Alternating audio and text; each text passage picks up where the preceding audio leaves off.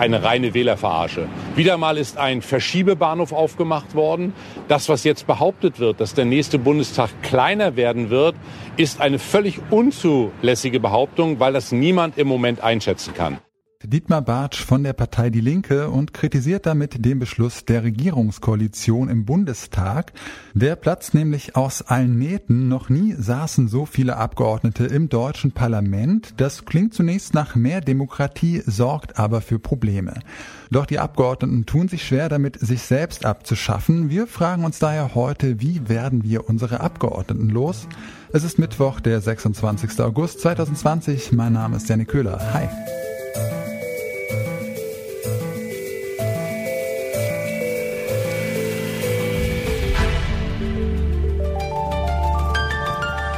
Zurück zum Thema. Seit den 2000ern wächst die Anzahl der Abgeordneten im Bundestag. Eigentlich sollten da nur 598 sitzen. Aktuell sind es aber ganze 709 Abgeordnete. Und wenn es so weitergeht, dann könnten es bei den nächsten Bundestagswahlen sogar über 800 Parlamentarier und Parlamentarierinnen werden. Um das zu verhindern, hat die Regierungskoalition einen eigenen Plan entwickelt. Kürzlich haben sich SPD und Union im Koalitionsausschuss auf eine Reform des Wahlrechts geeinigt.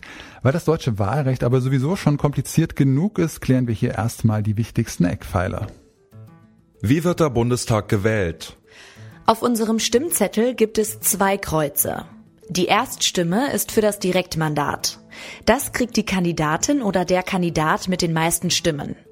Die Zweitstimme bestimmt, wie viele Abgeordnete eine Partei stellt. Was ist ein Überhangmandat? Manchmal gewinnt eine Partei in einem Bundesland viele Direktmandate, aber wenig Zweitstimmen. Dann ziehen mehr Abgeordnete dieser Partei in den Bundestag ein, als ihr prozentual zustehen. Was ist ein Ausgleichsmandat? Damit die Überhangmandate das Wahlergebnis nicht verzerren, dürfen die anderen Parteien auch mehr Abgeordnete stellen. Die Ausgleichsmandate.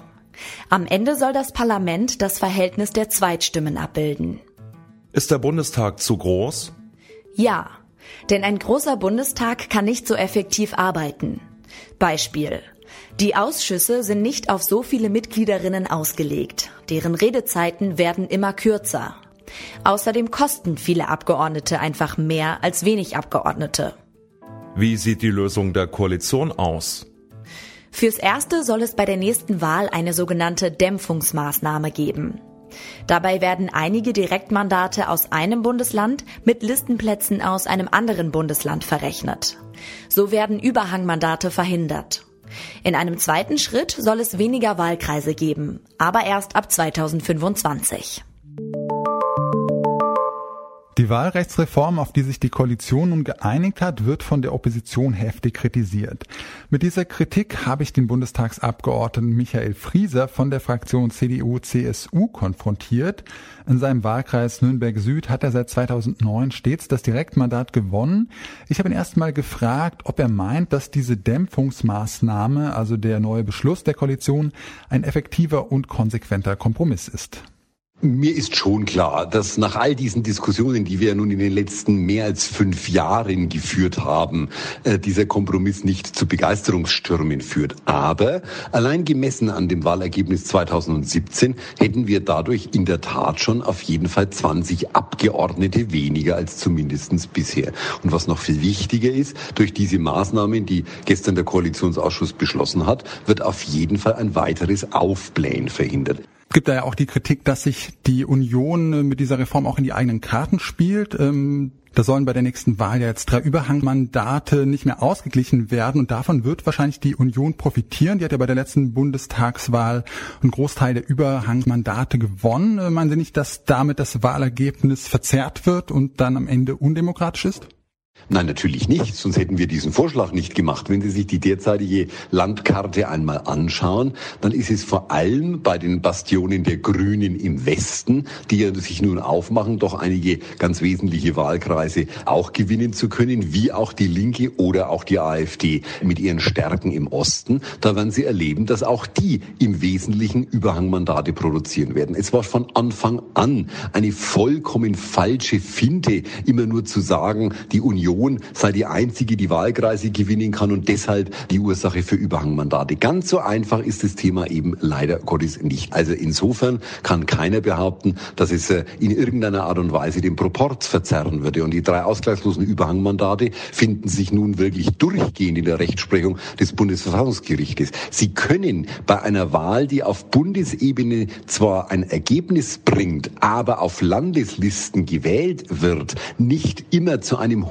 hundertprozentig deckungsgleichen Ergebnis kommen. Das ist mit einer der großen Herausforderungen unseres Wahlsystems, dass es dazu Unwuchten kommt, die man eben nicht auf die Stimme genau ausgleichen kann. Das ist dem deutschen Gesetzgeber aber schon kurz nach dem Krieg aufgefallen. Insofern ist das auch kein revolutionärer Akt. Und ich kann nur sagen, das, was wir jetzt dort alles zusammengepackt haben, ist mehr, äh, was man erwarten konnte, dass man da diesbezüglich auf die Opposition zugeht und mit Sicherheit nicht nur etwas, was die Union oder die Koalition in irgendeiner Art und Weise bestärken könnte. Felix Hanschmann hat den Lehrstuhl für öffentliches Recht an der Humboldt-Universität Berlin inne. Für ihn ist der Kompromiss nur eine Minimallösung. Langfristig wird er die Zahl der Abgeordneten nicht dämpfen können. Aber wie sollte das Wahlrecht dann reformiert werden? Problem bei jeder Wahlrechtsreform, und das macht ja auch die Einigung so schwierig, dass je nachdem, welche Vorschläge vorgelegt werden, die Gegenseite immer vermutet, dass dieser Vorschlag nur deshalb kommt, äh, weil der Vorschlag derjenigen Partei zugutekommt, die den Vorschlag gemacht hat.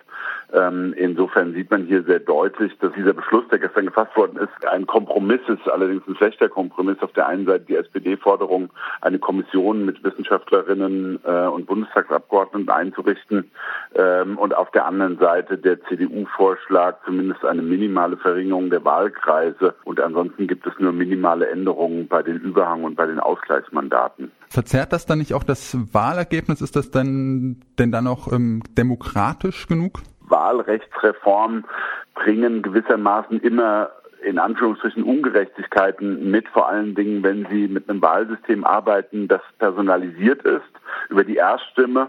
Auf der anderen Seite ist aber auch allen Beteiligten klar, dass ein Parlament, das circa 800 Abgeordnete hat, selbst irgendwann ein Problem für das Demokratieprinzip wird, weil sie dann die Arbeitsfähigkeit des Parlaments in Frage stellen, weil dann die Findung von Entscheidungen oder die Beschlussfähigkeit ab einer gewissen Größe natürlich immer schwieriger wird. Mit Blick auf die Verfassung, welchen Vorschlag finden Sie denn da am besten? Also in der Tat kann man arbeiten an der ähm, an den Zuteilungsregelungen für die Überhang- und die Ausgleichsmandate. Das ist ein wesentlicher Faktor, warum es in den letzten Jahren zu einer Erhöhung der Anzahl der Abgeordneten gekommen ist. Da wird es aber insofern schwierig werden, dass natürlich die unterschiedlichen Interessen von den letzten Überhangmandaten, es waren bei der Wahl 2017 insgesamt 46, davon hat die CDU 43 bekommen. Das heißt, die CDU profitiert wesentlich von den Überhangmandaten. Umgekehrt ist natürlich dann der Vorteil der anderen Parteien eher bei den Ausgleichsmandaten. Also hier muss man in einem großen Wurf eine Reform hinbekommen, bei denen die Parteien auch auf ihre eigenen Interessen zwangsläufig verzichten. Eine Verringerung der Wahlkreise ist ein anderer Ansatzpunkt. Auch da sieht man sehr schön, was es für unterschiedliche Interessen gibt. Das hört sich auf den ersten Blick erstmal gut an, weil dadurch sozusagen auch die Wahrscheinlichkeit von Überhangmandaten ähm, reduziert wird. Man kann aber genauso gut sagen, dass weniger Wahlkreise dazu führen, dass die Wahlkreise natürlich größer werden. Dadurch haben sie eventuell eine Benachteiligung der Interessen des äh, ländlichen Raumes. Und sie müssen immer aufpassen, dass sie eine ungefähre Gleichverteilung in einem föderalen System haben. Der Bundestag wächst immer weiter. Deshalb haben wir uns bei Zurück zum Thema gefragt, wie werden wir unsere Abgeordneten los? Die Regierungskoalition hat sich auf einen Vorschlag geeinigt. Direktmandate und Listenplätze sollen so verrechnet werden, dass weniger Überhangmandate entstehen. Ab 2025 soll es außerdem weniger Wahlkreise geben. Viel kleiner wird das Parlament dadurch nicht, aber es wächst zumindest nicht noch weiter. Um das Parlament wirklich auf Normalgröße zu schrumpfen, bräuchte es wohl radikalere Ideen. Ein anderes Zuteilungsprinzip, weniger Überhangmandate, weniger Ausgleichsmandate und es gibt auch die Idee, die Erststimme gleich ganz abzuschaffen. Das war's für heute von uns. An dieser Folge haben mitgearbeitet Marita Fischer, Julika Kott, Margarita Bulimov, Susanne Zimnoch und Charlotte Thielmann. Chef vom Dienst war Sören Hinze und am Mikro verabschiedet sich Janne Köhler. Ciao und bis zum nächsten Mal. Zurück zum Thema vom Podcast Radio Detektor FM.